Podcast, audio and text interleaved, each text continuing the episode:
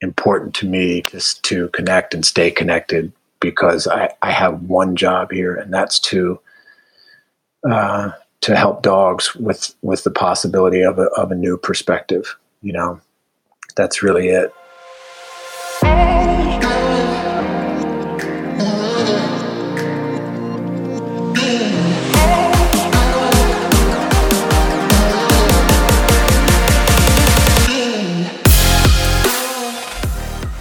Hey everyone! In this episode, I take a little detour from my usual format of talking about aggression in dogs and chat with Matt Beisner, star of the show Dog Impossible on Nat Geo Wild. We talk about how we ended up meeting in the first place, Matt's journey and evolution, and the need for inclusivity, tolerance, and compassion in the dog training community. All things that are much needed right now. And this episode is sponsored by AggressiveDog.com, where you can find a variety of educational offerings with a focus on helping dogs with aggression, including the Aggression in Dogs Master Course and the Aggression in Dogs Conference, a three day virtual event happening from October 2nd to 4th, 2020, with 10 amazing speakers, all experts in their field. You can find out more by going to thelooseleashacademy.com.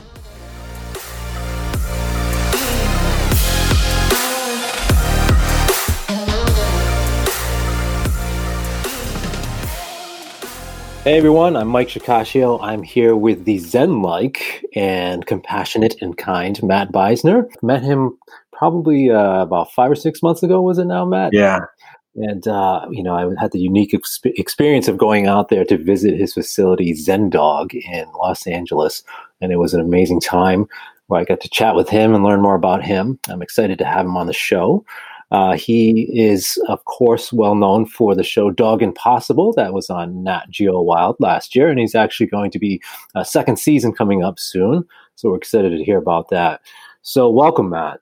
Thank you, Mike. It's it's a pleasure to know you, and I'm really happy for you to and for the world that your podcast is is going to be out there, and, and uh, feel honored to be a part of it.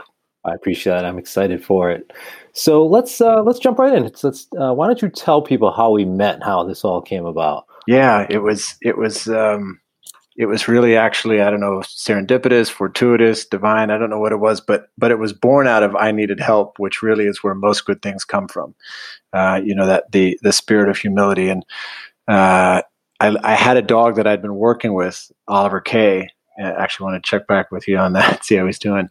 Um, and the couple had made great strides in what we had done and and they were at a plateau and what was problematic was that when he was on a walk he would attack them. He would turn on them. Trans- his transferred aggression was really really dangerous. He's a big boy too. So i was stuck and i was reaching out to a few people to see uh, there was nobody in my area that i that i didn't already know or, or whose approach i didn't already know.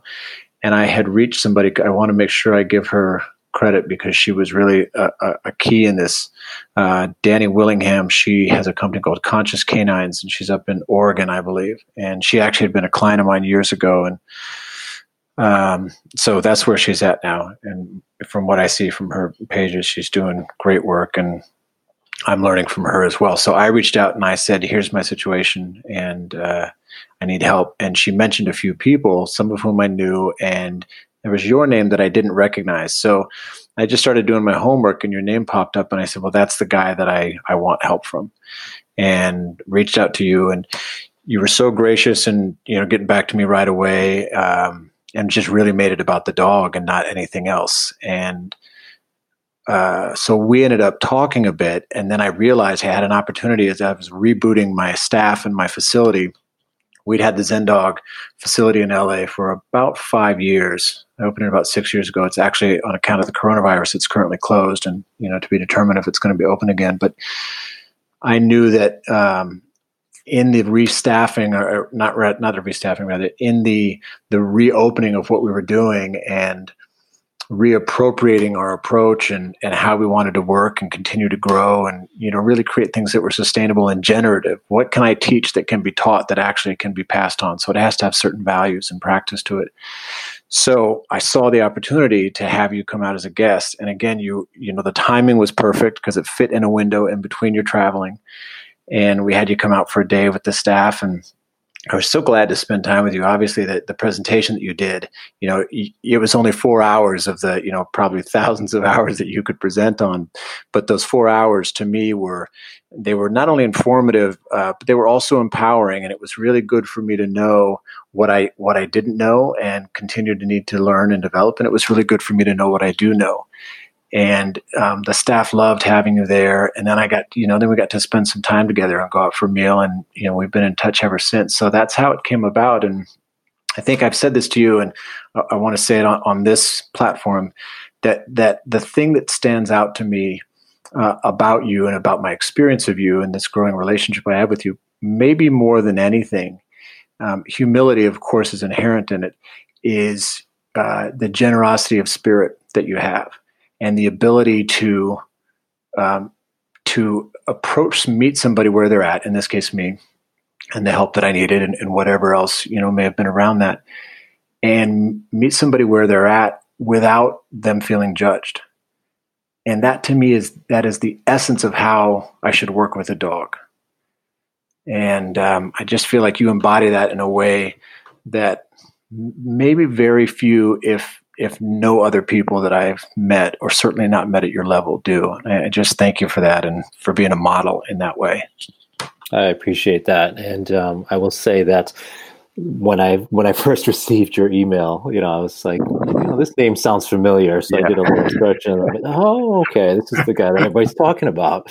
Right, right. um, and so it just that that blew me away that you were so humble to reach out, um, and that you know, because usually when somebody has a TV show or or is kind of well known, it it takes a lot to to reach out to somebody and say, you know, hey, you know, I'd like to learn about what you do. Um, mm. and, and, that's an amazing uh, facet of this whole story.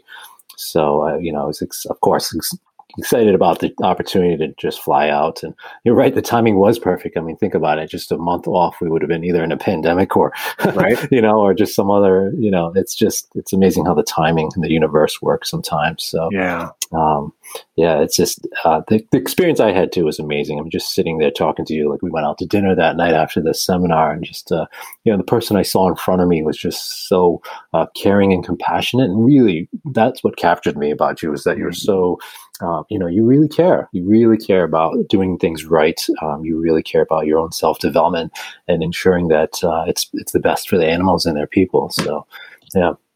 Thank you.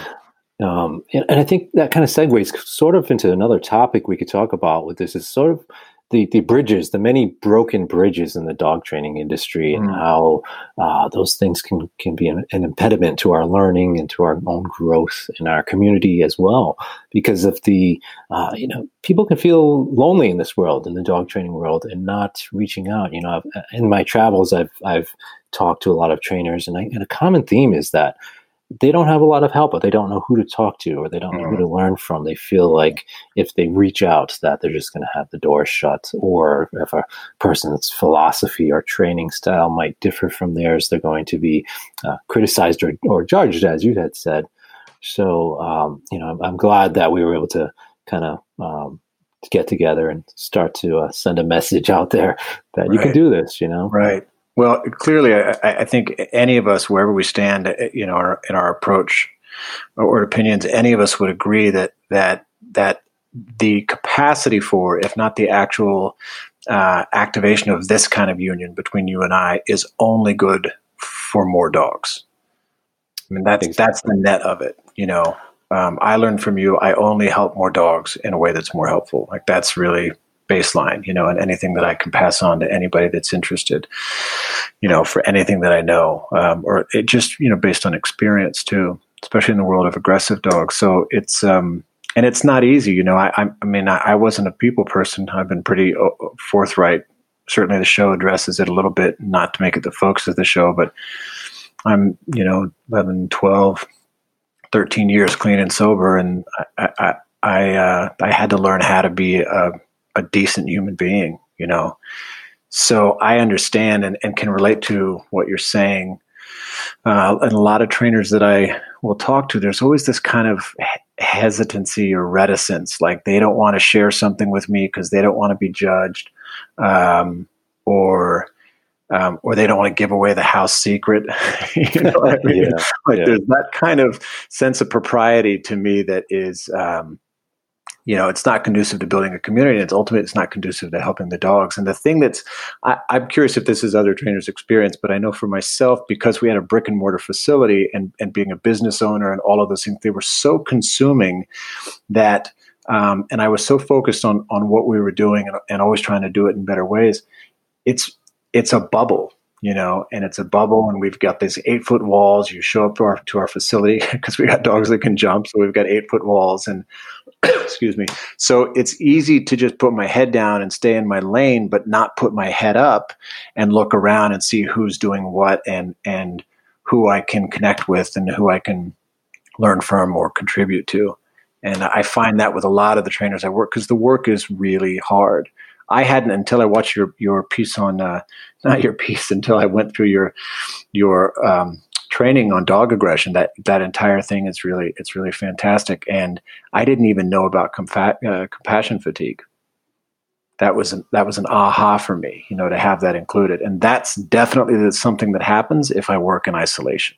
Yeah, I mean, you took the words out of my mouth with it when you were describing the bubble. I was going to say the exact same thing. Is that uh, you know you can get you can easily get caught in a bubble and not look out from it. And I was uh, gu- definitely guilty of that. You know, early on, um, I came from uh, what many would refer to as a balanced training background, mm-hmm. um, and I I had kind people reach out to me or um, you know, kind of take me under their wing and show me what I'm doing now today.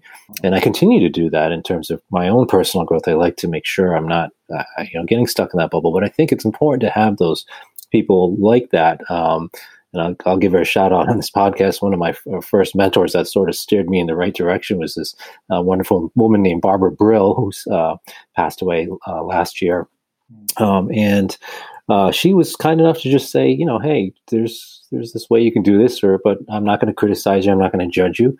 And uh, she taught me a lot about you know using positive reinforcement based methods for working with aggression. Uh, so I, I, promised myself I would do the same. I would just continue on that same path of saying I'm not going to judge anybody. If you want to learn, I'll I'll I'm not going to hold anything back. I'll teach you everything I know, yeah. uh, provided you have an open mind. So I think that's uh, such an important thing that can happen in our industry and really any industry when yeah. we're talking about growth and learning. Well, particularly in, in light of where we're at now, and I want I want to get into that in a moment. But you just reminded me of I was I was on the street corner I don't know ten years ago with with the Jindo that I had rescued, who was got a he's a BL he's got bite level five on human, bite level five on dogs, and but I was I had a, a, a choke chain on him, and I was on the corner, and I was wanting to get him to sit, and I was popping and popping and popping like I had learned and uh, and I'll never forget. You know, God bless her. This woman, she stopped at the stop sign and she just rolled down the window and she looked at me and looked at the dog and she said, "That must hurt him."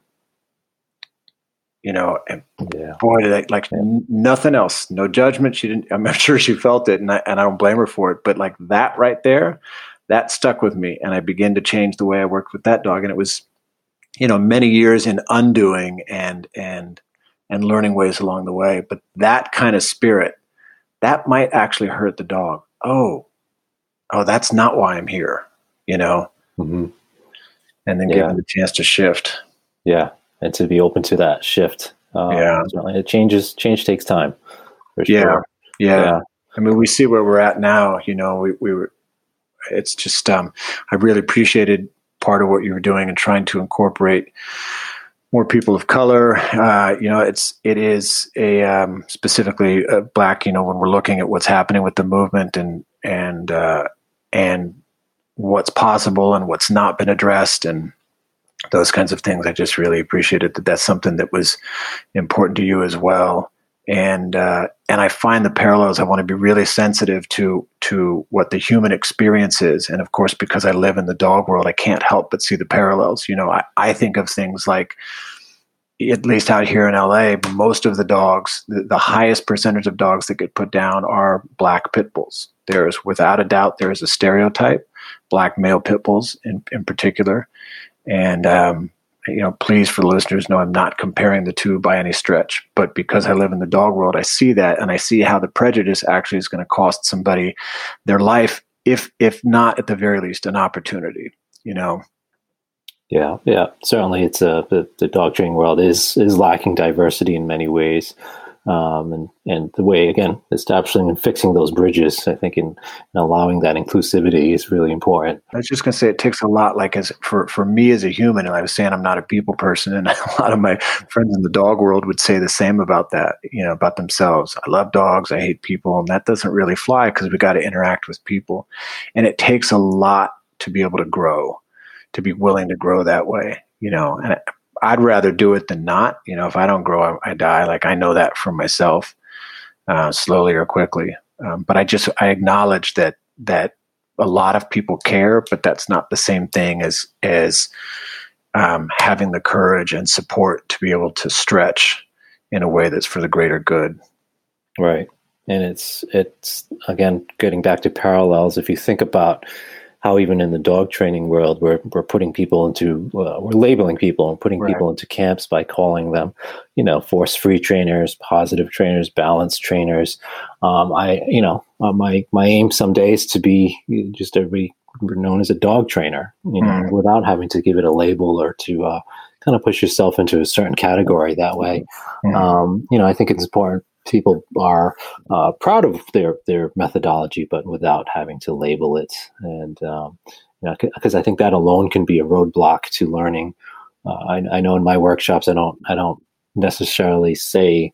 Uh, I don't. I don't label myself into any kind of uh, training camp or philosophy. I, I invite everybody to go, and I know I've had some trainers come that may not share the same philosophy, but that's the only way that I might have been able to reach them.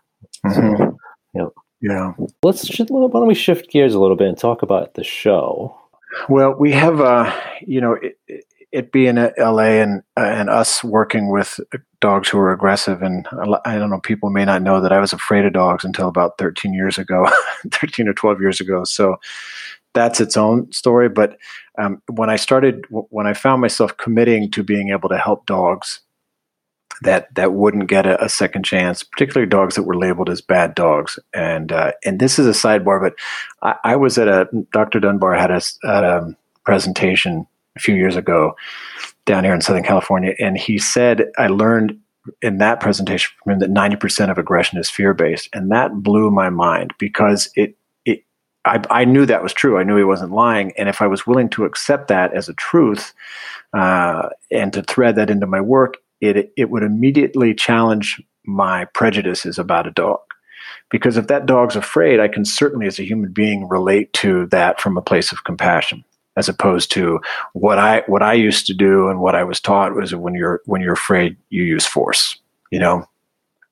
So from that place, um, so the niche, that the, the radically underserved niche that I found in LA was were dogs that were aggressive a lot of dogs. Most of the dogs that are rescued have been have been adopted, but they came from rescues or you know the streets or something like that. And as we built that up, and as you know, um, in a lot of ways, for for the better, it's become quite popular to adopt uh, a rescue dog, which I wouldn't trade. And and the people that I, I just have so much praise for the people that have been supportive of that. But to bring it back to how we got started with that show, uh, a lot of the there's a lot of celebrity attention towards adopting dogs, and particularly dogs that are underserved or uh, or dangerous. And so you see a lot of pits and German shepherds and Rotties and Dobermans and things like that that are things like that, dogs like that. So I had a client who's um, who went public, uh, Lena Dunham, and uh, and she actually didn't have a, a, dog that fit any of those descriptions. She had a little a little terrier mix uh, named Lamby, and uh, Lamby was in a really bad way. Um, serious punctures on her, on her boyfriend. Um, you know, would drink his own urine, would be spinning in circles. I guess had been through a lot of different training, and I think I, my understanding was that a lot of it. Um, I don't want to put methods on blast, but a lot of it was not. It was not conducive to the the compassion that this dog needed. So I helped her with Lamby, and we kept it under wraps because uh, I wanted to respect her privacy. And then she announced on a on a uh, I don't know she was on Jimmy Fallon or something like that, and she it was a she said uh, Jimmy Fallon asked her where's Lamby and and like pretty soon after she went public that he had been with us. And so I remember getting the heads up that she had gone public and two hours later i mean you can imagine we got a lot of attention very quickly. And two hours later i ended up in a conversation with um, high noon entertainment which is uh, high noon productions which is based out of colorado and they reached out and i started meeting with people and i met with them and I liked the way that they did things, and I liked the integrity that, with way with uh, which they approached things. And that was probably a year and a half long process: meetings, video sessions, um, filming a three minute special, filming an eight minute in house special, and and then they started pitching it, and uh, they felt that Nat Geo Wild was the best the best spot for that. And then it, you know, boom, then it really started taking off. And all of this was new to me. I, I wasn't new to the entertainment world, um, you know, from other lives that I've lived, but it was really new to me to, to be in on this from the ground and, and to watch how it moved. And I, I realized that we have, I mean, it's, it's not just one in a million. I don't know what the odds are, but, but I, I, I have a very rare, um, opportunity and what I've been given here and and I also want to sidebar to say that I you know there's a great responsibility that comes with that, which is part of why I have to keep asking for help. You know, I think what I what I am moved by as much as anything at this point in the positive feedback from the show are the letters and the emails that I get from children you know, uh, I got letters right here on my desk with from you know an eight year old and a ten year old and people from around the world and and I'm a parent. I've got a four year old and a seven month old girl, and, and that really matters to me that I continue um, to share something that's generative uh, in a compassionate way, in a thoughtful way that focuses on the relationship. So that's that sidebar coming back. Um, that's how it got started, and uh, it was an amazing experience doing that first season and um, and then everything that comes with it. You know, I wouldn't trade the learning, and some of it was really difficult, and and I, and I wouldn't trade any of it. Uh, and then we didn't know if there was going to be a season two, and we found that out, and so we actually started filming season two already. Soon after you came to visit, I think we started filming season two, and then the shutdown happened with the coronavirus. So we are slated to um, season two has been officially announced, so I can talk about it. We're slated to to continue filming. I think July, sometime in July, but we're waiting for the the practical realities. We got to get permits in LA to be able to work in people's homes and things like that. And my facility has it's shut down, so so I, I am in a position where uh, I'm learning how to work in a very different way, and it's great. It's a great stretch for me and um, and because of the show, you know, I, I, did just did a virtual session with somebody in India and Canada, the UK, and South Africa, and just to, the thing I like most for a person that wasn't a people person, the thing I like most is being able to connect with people and and you know, for them to have some hope, and for me to know that I've offered something that's um, of service to them. So that's that's been the gift of the show, and we'll see what comes after that. Yeah, isn't that interesting how it's shifted so much online? And you know, I've consults the same, and where you sometimes don't even see the dog; you're just yeah. talking about their dog and really connecting with the people. Yeah. Um, you know, another thing I wanted to mention too is when we were when we had met and we were talking, it really struck me that you know you care about the show, course, but yeah. you care about the animals more. You care about the yeah. dogs more and their people, and that's that was really uh, just just um, you know refreshing for me to hear that. That mm. you know, again, I think it's in, in, entertainment, as you know, there's a lot that can be focused on strictly just the show and doing whatever it takes to to make that uh, show, and uh, it was the opposite with you. You know, you were you were concerned mostly about the dogs, and if the show works out, great. Yeah, and and uh, you know, incredibly refreshing. So, yeah. so with that regard, what what are some of the challenges? Like, so you know, you've got you got to have like these exciting made for TV moments. And yeah. of course, you know, there's the other side of the coin about, you know, again, caring for the dogs and yeah. not putting them in, in situations where you're going to see, you know necessarily trigger behavior and things like that. So right. So what are some of the challenges you face with that with that part of the show? Well, I think that the challenges were they were for me they were professional, they were personal, and and they were also specific to the nature of making a show. And so you know, I mean, I'm not I'm not naive. I'm I'm I'm new to it, but I'm not naive, and I know that I know what sells. And I remember telling. Um, president of one of the uh, networks that I'm that I'm working with, I remember saying to him on the phone in a group call, "This can't be," because the working title initially was uh, Red Zone Dogs, and I remember saying, "This can't be about me almost getting killed every week because if it's a hit show." You're going to get people that I've been able to work with the production team, and you know everybody that I've built a relationship with. Obviously, the crew and the producers, and uh, so we all knew you know as much as as much as we knew what it was that we wanted they knew who they were getting in me.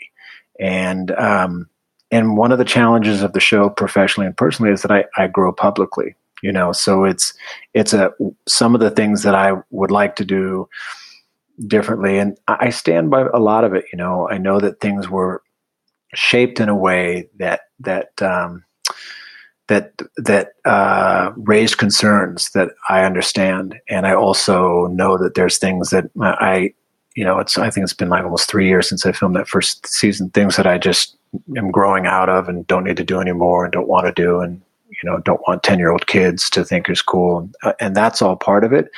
So the, in the real time of filming, first there was the, lo- the logistics of it. How do I make sure that the dog is not overwhelmed by the cameras and the boom mic and those kinds of things? So we set things in place. Every morning we'd have a safety meeting and uh, and talk about what to expect and and you know what are the signs to watch for and um, and you know how do we make sure that that dog isn't pushed and because it doesn't serve anybody's show or otherwise and ultimately the dog if the dog is at or pushed past threshold um, and you know, I, I uh, ultimately I, I, did what I did, and thankfully, one of the things that I appreciated that I think we need to go even further with is um, I want more information. I want to be more about uh, teaching, and that's something that was actually brought to me. You know, you've got to talk more, and I I talk a lot, so I kind of got tired of hearing myself talk. But one of the executives said she came and watched a day of filming. She, said, you've got to talk more. You have to assume that we don't know anything, and and keep talking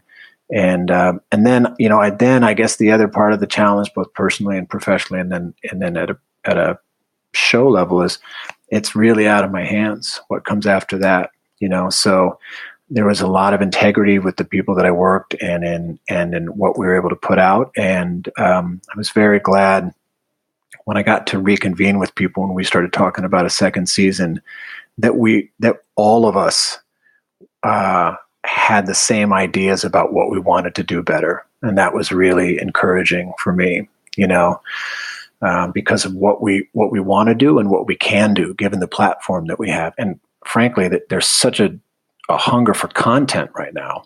You know, Nat Geo got bought by Disney, and you know Disney Plus is is uh, it's worldwide. So there's so much so much need for content that we have an opportunity to um, offer a lot uh, right away, you know, on a global scale.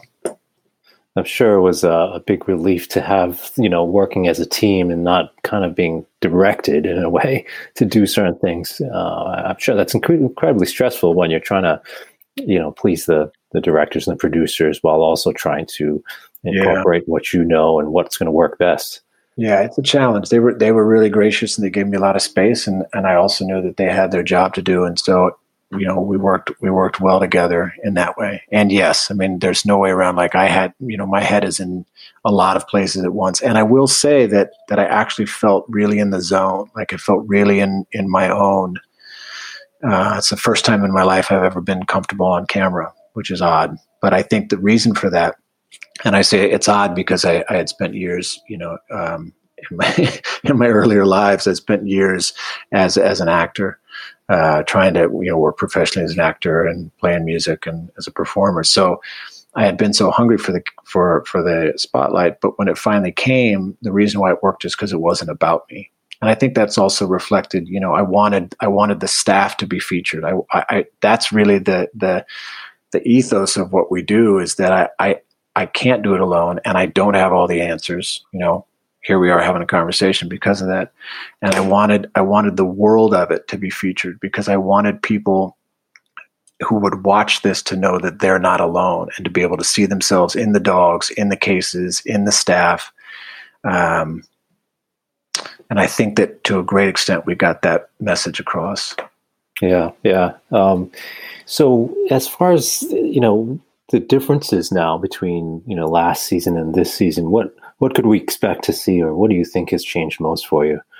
Well, I think that, that there's the obvious um, there are the obvious challenges around social distancing you know how we're going to film stuff and how we're going to help dogs and i don't have a, a, full running facility available to me so there's some logistical things that that we have penciled in but we don't really have figured out in the big picture um, i trust the great dog in the sky is going to help us you know yeah. um, try and do the right thing for for as many people as we can as many dogs as we can so there's that and i think the, the other thing too is uh, you know i i want to i you know, and thankfully, again, with the people that I get to work with at High Noon and Nat Geo Wild, I, I get to shape things.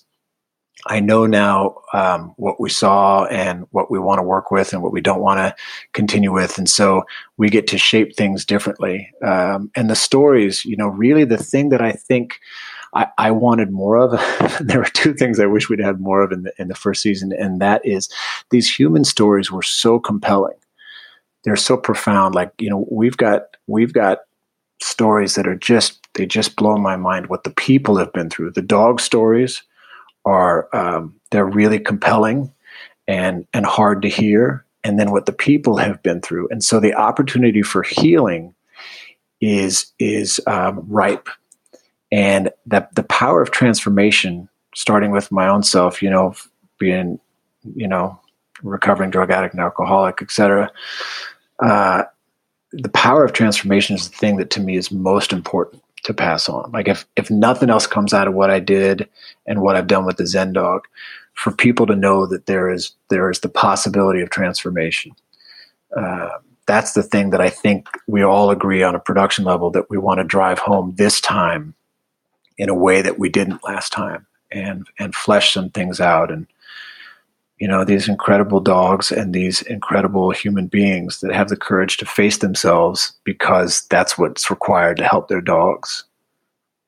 Yeah. Now as far as um, training wise have you seen any shifts in that regard as far as what your yeah, approach you know, is yeah, for sure. So I, I wanted I wanted to stay away from flooding as a practice. For example, that was one of the things that, that concerned me when I was watching. Just going back to see, and I saw, you know, I don't know if people know this, but I saw the um, the episodes when they aired. I saw them for the first time in their totality uh, with everybody else, and there were some things that to me were I cringed at. I wish I'd done that differently, and uh, or just not done that at all. Um, so obviously, the flooding is the thing that I want. I don't want it having the in the repertoire or on the picture. And I started to make really pretty quick shifts anyway. Some um, some in the evolution of the filming season one, and some in the natural evolution of my work uh, within my company.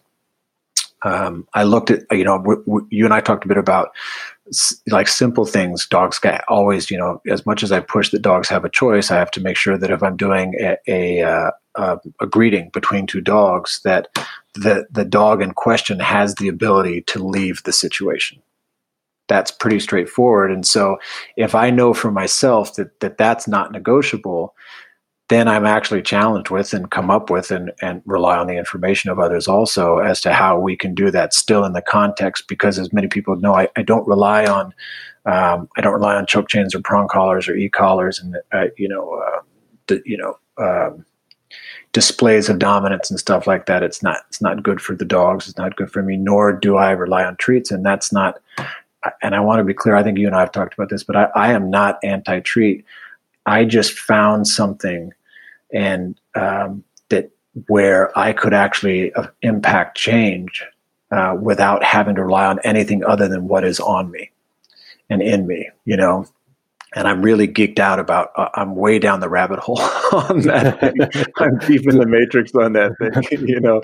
So, you know, one of the things that you and I talked about, uh, I was looking at, at, at, Karen Pryor's work and Ken Ramirez, and you know, and some of the just some of the brilliant people that are out there, and and how can I mark, for example, in a door exercise? So that so we talk about this in the show where dogs are amped up around doors and it's not new information don't engage with the dogs until they're calm but what i wanted to make sure i nuanced for myself personally and for the dogs and, and ultimately for the show is that the dog in question when the when the human is standing calmly at the door with gentle eyes not not trying to be dominant but calmly waiting for the dog to settle i don't want the dog to get to a place where it shuts down because it doesn't know what to do or it's confused.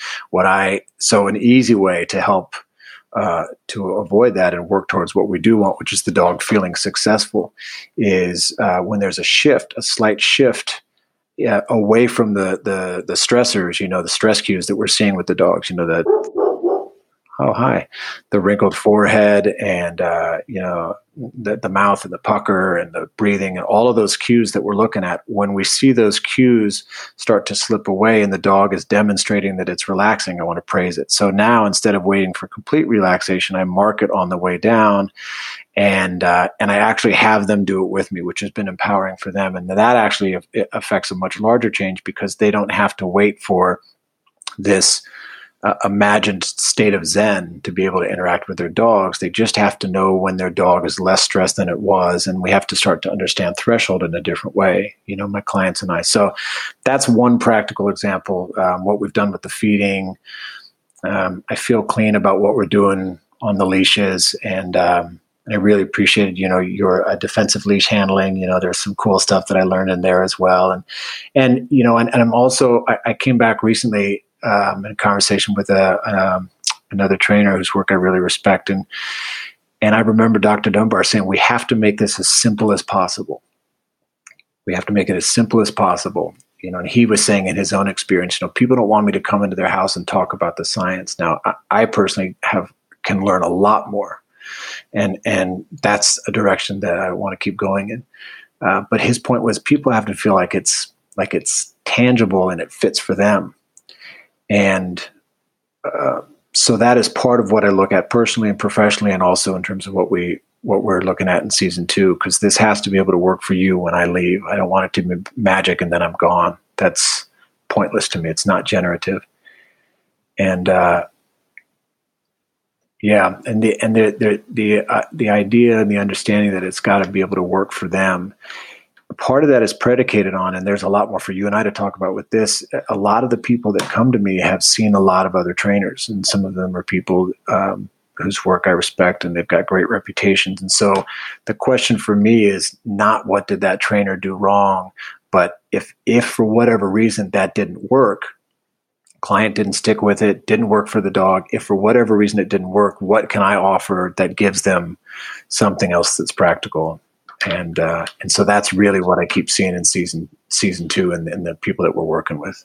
Yeah, you know, I've seen in you a, kind of this unique insight into the relationship between the the owner and the dog, and you focus quite quite a bit on that throughout the show. Um, so, talk more about that. You know, you you uh, you know you you actually mentioned I saw it on a couple of interviews that you had done um, where you talk about uh, focusing really on that relationship aspect and how you use that as reinforcement in some scenarios. Well, we, we know that uh, um, you know we know that dogs are sentient beings, and we know that they're they're uh, we know that 94% of communi- human communication is nonverbal. So for me to expect a, a dog to to work around the six percent of my communication skills that I'm offering, you know, I don't think that's really fair or reasonable. So it's a way of living together. Um, I see it with my kids. I see it with my dogs, and um, I think probably the best way that I can describe it is if I want to if I want to help the dogs change, I've got to change. And I have to be clear about my motives. Do I want the dogs to change because I feel I hear this a lot with with my clients. I feel embarrassed when I'm out and my dog is barking. If that's the case, then it's about me. And if it's about me, then it's not about my dog. So I got to keep bringing it back to respecting what the dog needs you know if i respect what the dog needs then then eh, eh, then everything is going to get everything is going to be able to get handled from there. And it's the day-to-day living that i see that undoes most of the training that people have been given. Um, and and unbeknownst to people they don't know that they are often reinforcing what they don't want in the course of a day. So you get you get an obvious example like i come home and my dog jumps on me and i ask him to sit and he sits and then i pet him. Okay cool. So so what you've got is the dog is sitting. The dog's still jumping on you, but at least you're getting the sit.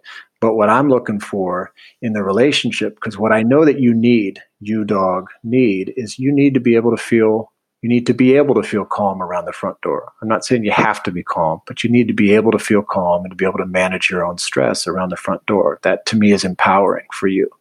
The front door. We can't avoid it. It's literally and figuratively the portal for everything that's happening. So if I can help you, the dog, settle yourself and praise the choice that you're making to settle yourself, then when I come home, the relationship between the two of us and the association is that the front door actually is has more security to it. It has more of a positive experience to it, and inherently, it's just um, less stressful. And that is a great that's a great relationship to have. I don't think anybody wouldn't want that kind of relationship. So when I look at things, I, you know, even though all of the data is key and context is everything, as we've talked about, everything, um, I look at how we live. Um, I know a lot of my colleagues don't agree with me about having dogs on bed, and I, you know, uh, I don't have a problem with that. I, all I know is empirically what I've seen in thousands of dogs is in this in this idea about how we live together um, couches are different, by the way. I'm probably going to get a lot of flack for talking about the bed. but what I've seen is that um, is if the it, you know the thing about the bed for the dogs that I meet is that the dog it, the bed's only about what the human wants. Got nothing to do with what a dog needs. And maybe maybe you know Mike, or maybe one of one of your listeners or one of the experts can tell me. Uh, my vet told me that the window developmentally for a dog to be on a bed ends at four weeks old, and that that's a really curious bit of information. So that I gotta I gotta get more clarity on. Yeah, I would I would need to see clarity on that. Yeah, oh, yeah. I don't think she was trying to sell me on anything, but nonetheless. So I look at the relationship because how I live it really demonstrates the nature of the relationship far more than what I'm trying to tell you that I do, and far more than what I'm trying to tell you that you should do you know mm-hmm. and to not be duplicitous and not to, to not be confusing to the dog um, I need to be take responsibility for how I live with my dogs and where I wind them up and where I don't and what I encourage and what I don't and those kinds of things. And fortunately for me and the way that we approach things, it just I just end up being a better person for it, you know. Right, right. And I think um, some of the the the behavior junkies that might be listening along might also, you know, it's it's interesting how we look at behavior through different lenses. You know, yeah. how and and something like a relationship from with a dog can be uh, broken down in so many different ways depending on which lens you're looking at. And yeah. um, you know, some of the ABA folks that are listening along might say, well, it's the attention that's the reinforcer for that behavior, correct? Or some from uh, neurobiology sense might be even thinking in a different way. So it's it's right you know, it's, it's really interesting when uh, we're using human interaction as yeah. a, a, a, sort of a the driver for that behavior and uh, what our expectations are for that and how can we be used so effectively in right. so many scenarios that we might not be focused on because we're looking through one lens. Right. right. And I think it's so. it's empowering. Yeah, I appreciate you you framing it that way. And it's empowering for the human. You know, that's the other thing. A lot of the people that I meet with, they feel lost, they feel stupid, they feel judged, they feel that they have failed, you know, and um and I don't know, I don't put that on the trainers they worked with, but but that's a that's a hapless and hopeless place to be. So if I can tell you that you can actually impact effective and sustainable change by changing how you live with your dog and then we can address the the you think your dog is leash reactive i think your dog probably has attachment issues in the home. That's what i see for example. So there's a lot more to it and i think if, if we look at the divine re- relationship between dogs and humans why wouldn't i want to explore as as much as i could the impact of my attention and, and my interaction and affection with my dogs you know somebody else will have to, to clear me on this, but there was a um, we had a Cal Expo here in LA recently, and it, the whole exhibit was about dogs. It was awesome, and uh, and there was an exhibit in there that that backed something that my um, my manager, who's on the show, Steph Diorio, she had brought to me too. That that the newer science is showing that the reward system in the dog's brain fires more for its humans' attention than anything else, and that was uh, that was a radical idea, and it was consistent with what I have what I've been seeing. So definitely like to learn more about that. Yeah, it sounds along the lines of something maybe Jaak Panksepp would uh, have mentioned at his at some point in his late great career. Mm. Um, so I know you have to go. I know you got a client, but uh, just to wrap it up here, when would we expect season two to come out? If if you would have any idea of that. Uh, that's a good question. So if we film, you know, like I said, there's a there's a hunger for content, and um, the world's just so different now. So uh, Uh, we probably would finish filming maybe by October, you know, and then they'd have to edit it. And it's a great question. I don't know if things come out in the if they're going to come out in the fall. I don't know if usually the fall is when all the you know the the shows that get the heavy that the heavy push behind them are launched. Um, we will see. I, I, would be pleasantly surprised, given that this just the state of everything that we're in, if we get to see it before the end of the year. Uh, but I do know that that there's a lot of a lot of enthusiasm about getting out there and I just want him to travel. I, I, was like, listen, can we just get in a van and can I go around the country? you know, I want to go meet. I want to go meet the, the Roddies over in Raleigh. You know, all the people I've been following. I'll be happy to tag along with you for sure. Yeah, that's great. so, where can people uh, find more about you or follow you if they want to? Sure. Thanks for asking. Work? Well, at this point, we are. Uh, I'm I'm pretty heavily present on Instagram, and so that's the Zendog LA, and that rolls over to my Facebook page. But uh, I, I'm I don't type very quickly. I don't type very quickly, and and I'm a father of two, and you know I'm still trying to, to manage the business. So I spend very little time on Facebook, and uh, which is not it's not intentional to shut anybody down. It just am not really there very often. So Instagram's where I do most of what's what's cooking, and um, yeah, and I sure appreciate the support and and uh, you know to continue to meet like people like yourself, and I, you know I'm, I'm like I said, you, you're you're rare, and I know that you're not alone. And I continue to get to have the privilege and uh, and the um, just the pleasure of talking with more trainers and learning more. And know, I just want to give Paul Owens a shout out. He's been very very supportive and kind to me along the way out here in LA, and um, it's just really really uh, important to me just to connect and stay connected because I, I have one job here, and that's to uh, to help dogs with with the possibility of a, of a new perspective. You know, that's really it. Matt, I appreciate you coming on the show. I wish you luck with the and success with season two. Thanks, and I'm um, very much looking forward to it. And we will talk to you soon. Okay, great. Thank you. Take Thanks. care, everyone.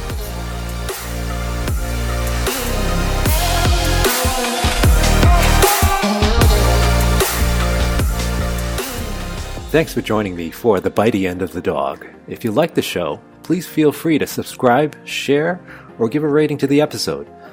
And don't forget to hop on over to aggressivedog.com or the Loose Leash Academy for more information about webinars, courses, and conferences all dedicated to helping dogs with aggression issues.